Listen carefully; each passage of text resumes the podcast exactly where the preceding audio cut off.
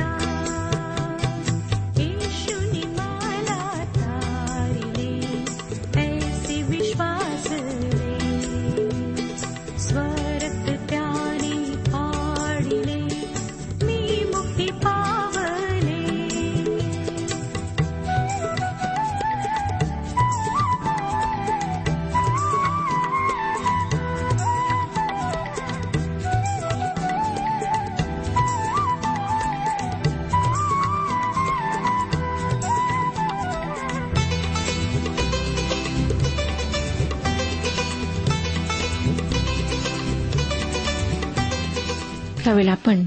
प्रार्थना करूया.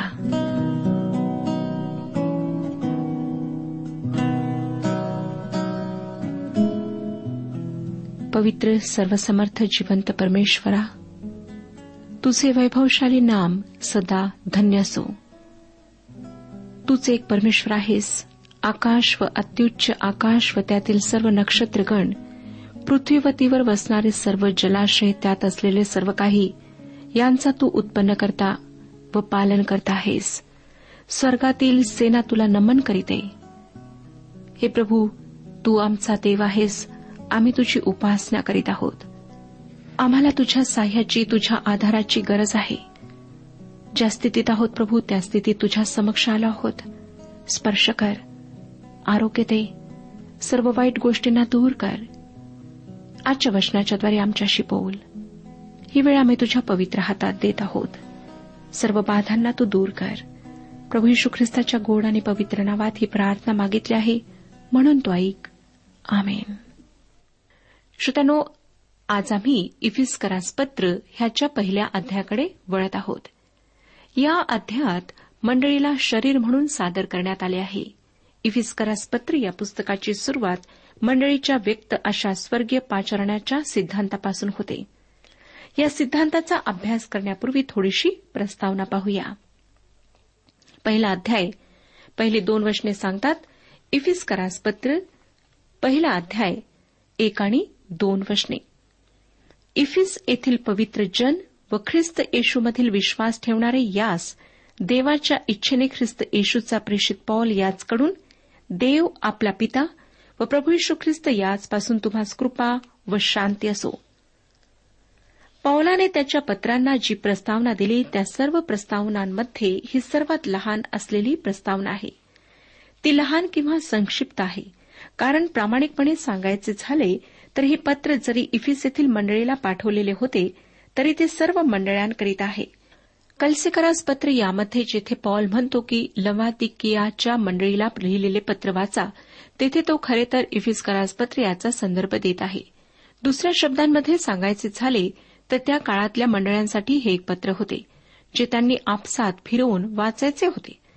पौलाने खास स्थानिक मंडळीला हे पत्र लिहिले नव्हते तर सर्वसाधारण मंडळीला उद्देशून म्हणजे विश्वासणाऱ्यांच्या अदृश्य शरीराला उद्देशून हे पत्र लिहिले. आपण वाचले की पॉल स्वतःला ख्रिस्त येशूचा प्रेषित असे म्हणतो. लक्षात घ्या की ख्रिस्त हे येशूचे पद आहे म्हणजे तो जो आहे ते दर्शविणारा ख्रिस्त हा शब्द आहे. तो ख्रिस्त म्हणजे जिवंत देवाचा पुत्र आहे. येशू हे त्याचे मानवी नाव होते. पॉल त्याच्याविषयी म्हणू शकला की आम्ही त्याला आता देहाद्वारे ओळखत नाही. ख्रिस्ताच्या तीन वर्षांच्या सेवेच्या काळात पॉलाचा त्याच्याशी परिचय नव्हता. परंतु दमास्कस किंवा दमिष्काच्या वाटेवर त्याची गौरवी ख्रिस्ताशी भेट झाली. त्या गौरवी ख्रिस्ताला तो ओळखत होता. पौलाने नेहमीच त्याच्या पदावर भर देऊन ख्रिस्त येशू असा त्याचा उल्लेख केला. ख्रिस्त हे पद त्याने नेहमीच येशू ह्या नावाआधी वापरले. मी प्रेषित आहे असे पॉल विधान करतो. आता कोणी विचारेल प्रेषित म्हणजे काय? प्रेषित हे मंडळीतले सर्वात मोठे पद आहे. आजच्या मंडळांमध्ये कोणीही प्रेषित नाही. याचे कारण अगदी साधे आहे. ते कारण हे की कोणीही प्रेषित पदाच्या पात्रतेला पूर्ण करू शकत नाही किंवा त्या पात्रतेचे नाही. या पात्रतेच्या काही अटी होत्या.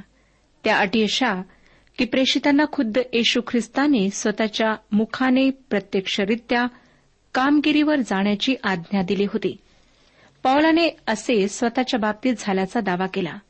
गलतीकरासपत्र पहिला अध्याय आणि पहिल्या वचनात तो म्हणाला मनुष्यांपासून नव्हे मनुष्याच्या द्वारेही नव्हे तर येशू ख्रिस्त व ज्याने त्याला मेलेल्यातून उठविले तो देवपिता यांच्याद्वारे झालेला प्रेषित पॉल.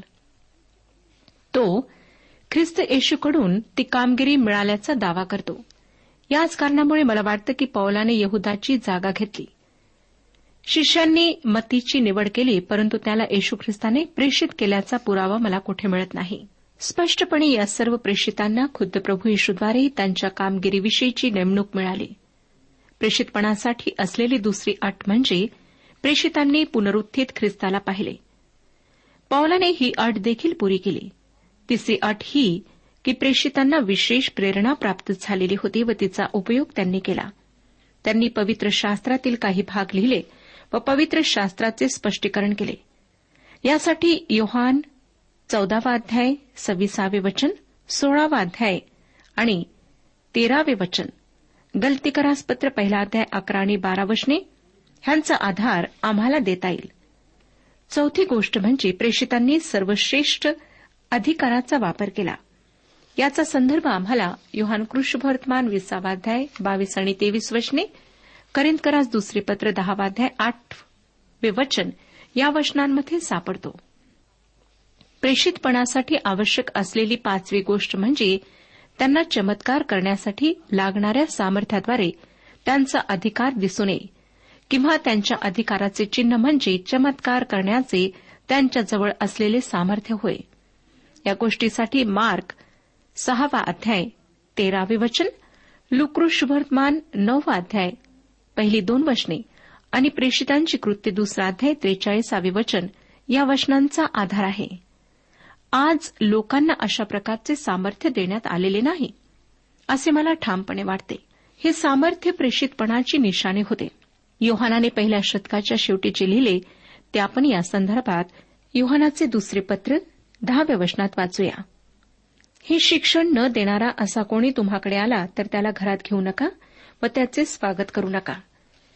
प्रेषितपणाची निशाणी म्हणजे चमत्कार करण्याची क्षमता नाही तर योग्य सिद्धांत किंवा शिक्षण ही होते. प्रेषित होण्यासाठी आवश्यक असलेली सहावी गोष्ट म्हणजे प्रेषितांना मंडळ्या स्थापन करण्याची वैश्विक कामगिरी देण्यात आली होती. त्याचा संदर्भ करिंदकरास दुसरे पत्र अकरावा अध्याय आणि अठ्ठावीसाव्या वचनामध्ये आहे. करिंदकरास दुसरे पत्र अकरावा अध्याय अठ्ठावीसावे वचन. स्पष्ट आहे की पॉल या प्रेषितपणाच्या पात्रतेच्या सहाही अटी पूर्ण करीत होता. तो इफिसकरास पत्र याच्या पहिल्या अध्यायाच्या पहिल्या वचनात म्हणतो देवाच्या इच्छेने ख्रिस्त येशूचा प्रेषित पॉल. म्हणजे पॉल त्याच्या प्रेषितपणाचे संपूर्ण श्रेय वैयक्तिक आकांक्षा किंवा मानवी इच्छा किंवा मंडळीची विनंती यांना न देता देवाच्या इच्छेला देतो. गलतीकरांना त्याने गलतीकरास पत्र याच्या पहिल्या अध्यायातील पंधरा व सोळा या वचनांमध्ये लिहिले तरी ज्या देवाने मला माझ्या मातेच्या उदरातून जन्मल्यापासून वेगळे केले व आपल्या कृपेने बोलाविले त्याला मी विदेशी लोकांमध्ये त्याच्या सुवार्तेची घोषणा करावी म्हणून आपल्या पुत्राला माझ्या ठाई प्रगट करावे हे बरे वाटले. तसेच तो तिमथ्याला तिमथ्याला पहिले पत्र पहिला अध्याय बारा आणि तेरा या वचनांमध्ये लिहितो ज्याने मला शक्ती दिली त्या आपल्या प्रभू यशू ख्रिस्ताचे मी आभार मानतो कारण जो मी पूर्वी निंदक छळ करणारा व उपद्रव देणारा होतो त्या मला त्याने विश्वासू मानून आपल्या सेवेकरिता ठेविले. मी असा होतो तरी अविश्वासामुळे न समजून ते केले म्हणून मजवर दया झाली. पौलाने देवाच्या इच्छेचे त्याच्या प्रेषितपणासाठी सतत संदर्भ दिले. तुम्हाला हवे असल्यास तुम्ही हे संदर्भ पाहू शकता. हे संदर्भ असे आहेत. करिंदकरास पहिले पत्र पहिला अध्याय पहिले वचन. करिंदकरास दुसरे पत्र पहिला अध्याय पहिले वचन. कलसेकरास पत्र पहिला अध्याय पहिले वचन. तिमथ्याला दुसरे पत्र पहिला अध्याय पहिले वचन. या सर्व वचनांमध्ये पॉल सांगतो की त्याचे प्रेषितपण देवाच्या इच्छेनुसार होते. पौलाकरिता देवाची इच्छा परम महत्वाची होती. लक्षात घ्या की तो एक अत्यंत बुद्धिमान सुशिक्षित सुसंस्कृत यहुदी होता. एका उच्च कुळातला होता. पण त्याने स्वतःविषयी कोठेही बडाही मारली नाही तर त्याने सतत देवाला आपल्या जीवनात परमस्थान दिले. स्वतःच्या सर्व उत्तम गोष्टींचे श्रेय त्याने देवाला दिले. मला वाटतं पावलासारख्या उत्तुंग व्यक्तिमत्वासमोर तुम्ही व मी अगदीच ठेंगू आहोत. म्हणून आम्ही कितीतरी अधिक पटीने ख्रिस्तासमोर नम्र होऊन त्याला आमच्या जीवनात परमस्थान देऊन त्याच्या इच्छेने चालायला हवे. श्रोत्यानो हे फार आवश्यक आहे. आणि त्यातच आम्हाला आनंद शांती आणि सौख्य काय हसते हे जाणवते. ते आम्ही अनुभवू शकतो. प्रेषित होण्यासाठी ज्या अटींची पूर्तता करणे आवश्यक होते त्या अटी आम्ही पाहिल्यात. आम्ही हे सुद्धा पाहिले की पॉल नेहमीच देवाच्या इच्छेवर भर देऊन म्हणतो की त्याच्या इच्छेनुसार तो म्हणजे पॉल प्रेषित झाला होता. त्याचे प्रेषितपण मानवाच्या इच्छेने किंवा अधिकारामुळे नव्हते तर देवाच्या इच्छेनुसार होते. तो या वचनात म्हणतो इफिस येथील पवित्र जनांना. पवित्र जन या शब्दासाठी असलेला ग्रीक शब्द आहे हा गिओस म्हणजे पवित्र किंवा वेगळे केलेले. या शब्दाचा प्राथमिक अर्थ असा आहे की जे देवाचे आहे ते देवाच्या उपयोगाकरिता वेगळे केलेले ते निवास मंडपातील सेवेच्या पात्रांना पवित्र पात्र म्हणत असत. याचे कारण ते फार चांगले पवित्र होते म्हणून नाही. मला वाटतं इस्रायली लोकांच्या त्या लांबच्या प्रवासामध्ये चेपलेली ओबडधोबड झालेली अशी ती पात्रे होती. त्यांना पवित्र म्हटले जाई कारण ती देवासाठी वापरण्यात येत होती. पवित्र जन किंवा संत म्हणजे ज्यांनी ख्रिस्तावर विश्वास ठेवला आहे व ज्यांचा उपयोग फक्त देवाच्या सेवेकरिता होतो ते. आज लोकांचे दोन प्रकार आहेत. एक देवासाठी पवित्र असलेले व नसलेले. परंतु असेही काही पवित्र जन आहेत ज्यांचा परमेश्वर उपयोग करीत नाही. ह्या देवाचा नाही तर त्यांचा स्वतःचा दोष आहे. त्यांना देवाच्या उपयोगाकरिता देवाच्या सेवेकरिता वेगळे केल्या गेलेले आहे. आणि पवित्र जनांचे वर्तन पवित्र असायला हवे हेही खरे आहे. परंतु त्यांच्या वागण्यामुळे ते पवित्र नाहीत तर देवासमोर ख्रिस्तामध्ये त्यांचे जे स्थान आहे त्यामुळे ते पवित्र आहेत. आपण गलतीकरासपत्र याचा अभ्यास करताना पाहिले की आम्हाला ख्रिस्तावरील विश्वासामुळे नीतिमत्व प्राप्त होते. म्हणजे ख्रिस्तामध्ये आमचे जे स्थान आहे त्यामुळे आम्ही पवित्र जन म्हणवले जातो. आमचा उपयोग देवाकरिता व्हावा यासाठी आम्ही देवाच्या मालकीचे आहोत. आम्ही विश्वासणारे खूपदा आम्ही देवाचे लोक आहोत. आम्ही त्याचे पुत्र व कन्या आहोत. आम्ही त्याचे पवित्र जन आहोत असे म्हणून शेखे मिरवतो. त्यात आम्ही फारसे चुकत नाही. पण काय आमचे वागणे आमच्या या पाचारणास शोभेचे असते? मला एक भगिनी माहीत आहे. ती खूप प्रार्थना करते व आपण देवाचे लेकरू असल्याचा गर्व बाळगते. आणि दुसऱ्यांना तुच्छ लेखण्याचा जणू आपल्याला अधिकार आहे असे ती समजते. आम्ही पवित्र देवाचे जर लोक आहोत आम्ही जर ख्रिस्ताचे पावित्र्य परिधान केलेले आहे व देवाच्या सेवेसाठी पवित्र केलेले जगिक गोष्टींपासून जगापासून वेगळे केलेले लोक आहोत तर आमचा उपयोग केवळ देवाच्या गौरवाकरिता व्हायला हवा. सांसारिक गोष्टींकरिता नव्हे आमच्यापैकी अनेक जण ख्रिस्ताला आपले जीवन समर्पित करतात पण त्यासोबत जगाचीही सेवा करतात. कोणाला परमेश्वराने त्याच्या सेवेसाठी सुरेल आवाज दिला असेल तर त्या आवाजाचा उपयोग देवाच्या सेवेकरिता व्हायला हवा. सिनेमातील गाणे गाऊन लोकांच्या मनोरंजनासाठी त्या आवाजाचा उपयोग होता कामा नये कारण आम्ही एकाच वेळेस देवाची व जगाची चाकरी करू शकत नाही. जर आम्हाला देवाच्या सेवेकरिता वेगळे केलेले आहे तर आमचे जीवन ख्रिस्त केंद्रित ख्रिस्ताला उंचावणारे त्याला गौरव देणारे असावे. तुम्ही ख्रिस्तीतर लोकांच्या मंदिरातील पूजेची पात्रे पाहिली असतीलच. ती किती घासून लखलखीत केलेली असतात. आमचे वेगळे केलेले ख्रिस्त जीवन तसेच चकचकीत ख्रिस्ताचे प्रतिबिंब दाखविणारे असायला हवे. डागाळलेल्या पात्रांवरून ते प्रतिबिंब कसे दिसेल? किंवा घासलेटच्या दिव्याची काच आम्हाला सतत धुवून पुसून स्वच्छ ठेवावी लागते? तिची वात नीट कापलेली असू द्यावी लागते? त्यात पुरेसे तेल असायला हवे. तरच तो दिवा चांगला प्रकाश देतो. होय ना श्रोत्यानो? म्हणजे ख्रिस्ताचे पावित्र्य आम्हाला आमच्या विश्वासाद्वारे जरी परिधान करण्यात आले असले तरी आम्ही पवित्र आत्म्याच्या साह्याने आमचे जीवन पवित्र असे राखण्याचा प्रयत्न करायला हवा. पवित्र आत्म्याचे फळ आमच्या ठाई दिसून यायला हवे. पॉल जेव्हा देवाचे पवित्र जन असा आमचा उल्लेख करतो तेव्हा त्याला हा सर्व अर्थ अभिप्रेत आहे. तो इफिस येथील मंडळीला हे पत्र लिहित आहे. व या शहराविषयी आपण आधीच माहिती पाहिली. जर तुम्ही विश्वासणारे असाल तर तुम्ही इफिस या शब्दाच्या ठिकाणी स्वतःच्या गावाचे नाव घालू शकाल. माझ्यासाठी ते आमचे राजधानीचे शहर आहे. पुढे पॉल लिहितो व येशू ख्रिस्तामधील विश्वास ठेवणारे यास. म्हणजे हे लोक विश्वासणारे आहेत. याचा अर्थ पवित्र जन व विश्वासणारे एकच आहेत. पवित्र जनांनी पवित्र असायला हवे व विश्वासणाऱ्यांनी विश्वासू असायला हवे. विश्वासणारा तो आहे ज्याने ख्रिस्तावर विश्वास ठेवला आहे व पवित्र जनही तसेच आहेत. पवित्र जनही संज्ञा ख्रिस्ती व्यक्तीच्या देवाभिमुख पैलूकडे बोट दाखवते. तर विश्वासणारा हे ख्रिस्ती व्यक्तीच्या मानवाभिमुख पैलूकडे बोट दाखवते. पॉल म्हणतो ख्रिस्त येशूमध्ये ही सर्वात सुंदर गोष्ट आहे. या पत्रामध्ये ही गोष्ट फार मोठ्या प्रकारे स्पष्ट करण्यात आली आहे. व नंतर मी त्याचे अधिक तपशीलवार विवेचन करणार आहे. माझ्या मते नवीन करारातील सर्वात महत्त्वाचा शब्द आहे मध्ये. तारण होणे म्हणजे काय हे सांगण्याकरिता धर्मशास्त्र तज्ज्ञांनी काही भारी शब्द वापरलेले आहेत. तुम्ही तारणाची व्याख्या कशी करता?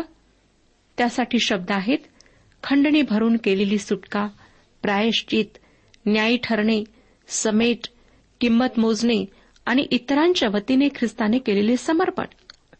हे सर्व शब्द चांगले आहेत सुंदर आहेत परंतु त्यातील प्रत्येक शब्द आमच्या तारणाचा फक्त एकच पैलू स्पष्ट करतो. मग तारण होणे म्हणजे नक्की काय आहे? तर तारण होणे म्हणजे आम्ही ख्रिस्तामध्ये असणे. करिंदकरास पहिले पत्र बारावाध्याय बारा आणि तेरा या पवित्र आत्म्याच्या बाप्तिस्म्याद्वारे ख्रिस्तामध्ये घटकांप्रमाणे अविभक्तपणे जोडले जातो.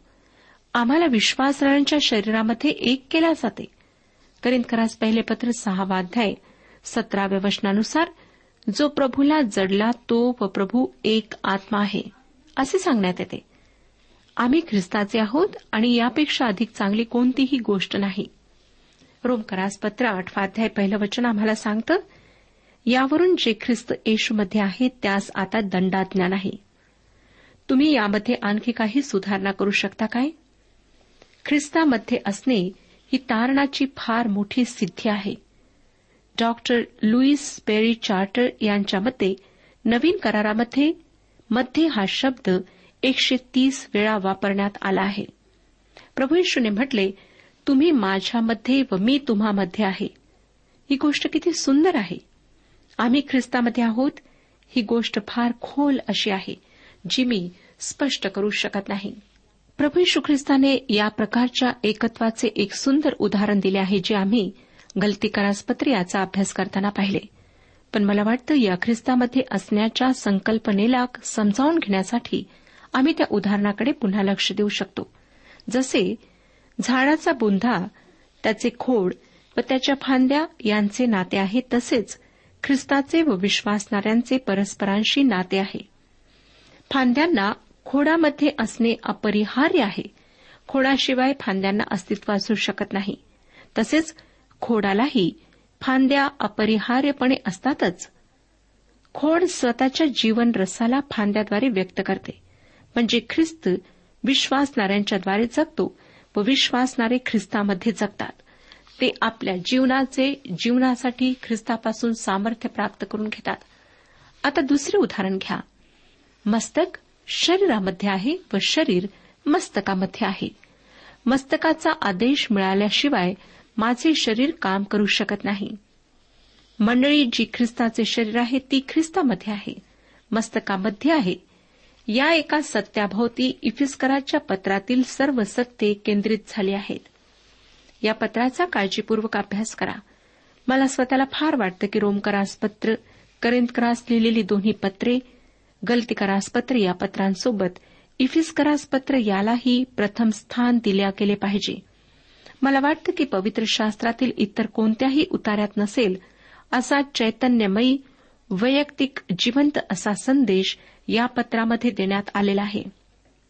ही सर्व पत्रे महान सिद्धांताविषयक असलेली पत्रे आहेत. जेव्हा परमेश्वर यहोशवाला म्हणतो उठ व यार्देने पलीकडे जा तेव्हा तो ते मला म्हणत नाही. हे मला समजते. तो यहोशवाला सूचना देत आहे. परंतु तरीही हे वचन मला लागू पडते. हे इफिस पत्र नवीन करारातील यहोशवाचे पुस्तक आहे व ते माझ्याशी वैयक्तिक पातळीवरून स्पष्टपणे बोलते. पॉल म्हणतो तुम्हास कृपा व शांती असो. पावलाच्या काळात यहुदीतर लोकांमध्ये कृपा हा एक अभिवादनाचा शब्द होता. त्यासाठी असलेला ग्रीक शब्द आहे कॅरिस. जसे आपल्याकडे लोक एकमेकांना भेटल्यावर सलाम किंवा नमस्कार असे म्हणतात ना तसे ते पौलाच्या काळात रोमी साम्राज्यात कृपा किंवा कॅरिस असे म्हणत. आजही काही प्रमाणात हा शब्द अभिवादनासाठी वापरण्यात येत आहे. ग्रीकमध्ये अथेन्समध्ये हा शब्द आजही प्रचलित आहे. पॉल म्हणतो तुम्हास कृपा व शांती असो. आता पॉलाच्या काळात धार्मिक जगात अभिवादनासाठी शांती हा शब्दाचा उपयोग केला जाईल त्यासाठी हिब्रू शब्द आहे शालोम. आणि शालोम म्हणजे आत्मिक मानसिक शारीरिक आर्थिक सामाजिक शांती असणे. त्यासारखाच एरुश्लेम हा शब्द आहे. एरुश्लेम म्हणजे शांतीचे नगर. पावलाने त्या काळातल्या अभिवादनाचे हे दोन शब्द घेतले व त्यांना फार सुंदर अर्थ जोडून अतिशय समृद्ध असे शब्द बनवले. देवाची कृपा म्हणजे देवाचे ते सामर्थ्य ज्याद्वारे तो आमचे तारण करतो आणि देवाची शांती अनुभवण्यापूर्वी देवाची कृपा माहीत असणे आवश्यक आहे. पॉल त्यांना याच अनुक्रमामध्ये वापरतो. कृपा व नंतर शांती शांती अनुभवण्याआधी कृपेची गरज असते. रोमकरासपत्र पाचवा अध्याय पहिल्या वचनात तो म्हणतो यास तो आपण विश्वासाने नीतिमान ठरविलेले आहो म्हणून आपल्या प्रभू यशू ख्रिस्ताच्याद्वारे आपणास देवाबरोबर असलेल्या शांतीचा लाभ घडो. जोपर्यंत जग देवाच्या कृपेचा अनुभव घेत नाही तोपर्यंत जगाला कधीही शांती प्राप्त होणार नाही. गंमत म्हणजे कृपा हा शब्द आजकाल फारसा प्रचलित नाही. प्रीती व शांती हे दोन शब्द प्रचलित आहेत. पॉल पुढे म्हणतो देव आपला पिता व प्रभू यशू ख्रिस्त याचपासून. देव जो पिता याचपासून आम्हाला कृपा व शांती प्राप्त होते. खरे तर जेव्हा आम्ही देवाची कृपा अनुभवतो व देवाच्या आत्म्याने आम्हाला नवजीवन मिळते तेव्हा तो आमचा पिता बनतो. कृपा व शांती ही प्रभू यशू ख्रिस्तापासूनही येतात. मग पौलाने पवित्र आत्म्यापासूनही ती येतात असे का म्हटले नाही? त्याचा त्रैक्यावर विश्वास नव्हता काय? अर्थातच श्रोत्यानो त्याचा त्रैक्यावर विश्वास होता. परंतु पवित्र आत्मा आधीच इफिसच्या मंडळीमध्ये वस्ती करून होता. तो त्यांच्यामध्ये होता. म्हणजे विश्वासणाऱ्यांमध्ये होता. प्रभू यशू ख्रिस्त स्वर्गात देवाच्या उजवीकडे बसलेला आहे व त्या दोघांपासून कृपा व शांती तुम्हाला असो असे पॉल इफिस येथील विश्वासणाऱ्यांच्या मंडळीस म्हणत आहे. आता या अभिवादनाच्या पहिल्या दोन वचनानंतर आपण आता एका महत्त्वाच्या विभागाच्या अभ्यासाला सुरुवात करीत आहोत. या विभागात आपण पाहणार आहोत की देव जो पिता याने मंडळीची योजना बनवली हा विभाग पहिल्या अध्यायाचा दुसरा महत्त्वाचा भाग आहे व त्याची सुरुवात एका सुंदर वचनाने होते. ते वचन वाचूया. पहिला अध्याय आणि तिसरे वचन. आपल्या प्रभू यशू ख्रिस्ताचा पिता जो देव तो धन्यवादित असो. त्याने स्वर्गातील सर्व आध्यात्मिक वर देऊन आपणाला ख्रिस्तामध्ये धन्यवादित केले आहे. या वचनात काहीतरी फार महत्त्वाचे आहे हे तुमच्या लक्षात आलेच असेल. त्याने आम्हाला धन्यवादित केले आहे. आम्ही आपल्या ओठांनी त्याची स्तुती करतो कारण त्याने आम्हाला आशीर्वाद दिले आहेत. श्रोतांनो आम्ही त्याला धन्यवाद देतो. ते एक प्रकारची घोषणा आहे व त्याने आम्हाला धन्यवादित किंवा आशीर्वादित केले ती त्याची कृत्य आहेत. आम्ही त्याला धन्यवाद देतो तो आम्हाला धन्यवादित करतो. धन्यवादित या शब्दात सौख्य व आनंद असा अर्थ अभिप्रेत आहे. परमेश्वर आज आनंदी आहे कारण तुमचे तारण करण्याचा मार्ग त्याच्याजवळ आहे व तो तुम्हाला आशीर्वाद देऊ शकतो. तो आम्हाला म्हणतो की त्याने आम्हाला आशीर्वाद दिलेच आहेत. मला यापेक्षा अधिक अद्भुत गोष्ट सुचत नाही. परमेश्वर या ठिकाणी आम्हाला नंतर मिळणाऱ्या एखाद्या गोष्टीविषयी सांगत नाही तर तो आम्हाला जी आताच आमची होऊ शकते अशा गोष्टीविषयी सांगत आहे. श्रोतानो परमेश्वर आपल्या सर्वांस आशीर्वाद देऊ. आजच्या उपासना कार्यक्रमात परमेश्वराच्या जिवंत वचनातून मार्गदर्शन आपण ऐकलं. आजच्या या वचनातून आपणास काही आशीर्वाद मिळाला असेल यात काही शंका नाही. सध्या हो जीवनविषयक काही शंका असल्यास किंवा काही प्रश्न असल्यास किंवा काही प्रार्थना निवेदन असल्यास पत्राद्वारे आम्हास अवश्य कळवा. आम्हाला अगदी आनंदच होईल. पत्र व्यवहारासाठी आमचा पत्ता लिहून घ्यावा. कार्यक्रम उपासना पोस्ट बॉक्स क्रमांक एक शून्य दोन बेजनबाग नागपूर पिनकोड क्रमांक चार चार शून्य शून्य शून्य चार. आमचा ईमेल अॅड्रेस आहे Marathi T T B at radio eight eight two dot com email address पुन्हा एकदा ऐका. Marathi T T B at radio eight eight two dot com बरं तर आता इथंच थांबूया कारण आपल्या कार्यक्रमाची वेळही संपत आलेली आहे. पुन्हा आपली भेट आपल्या पुढल्या कार्यक्रमात तोपर्यंत नमस्कार.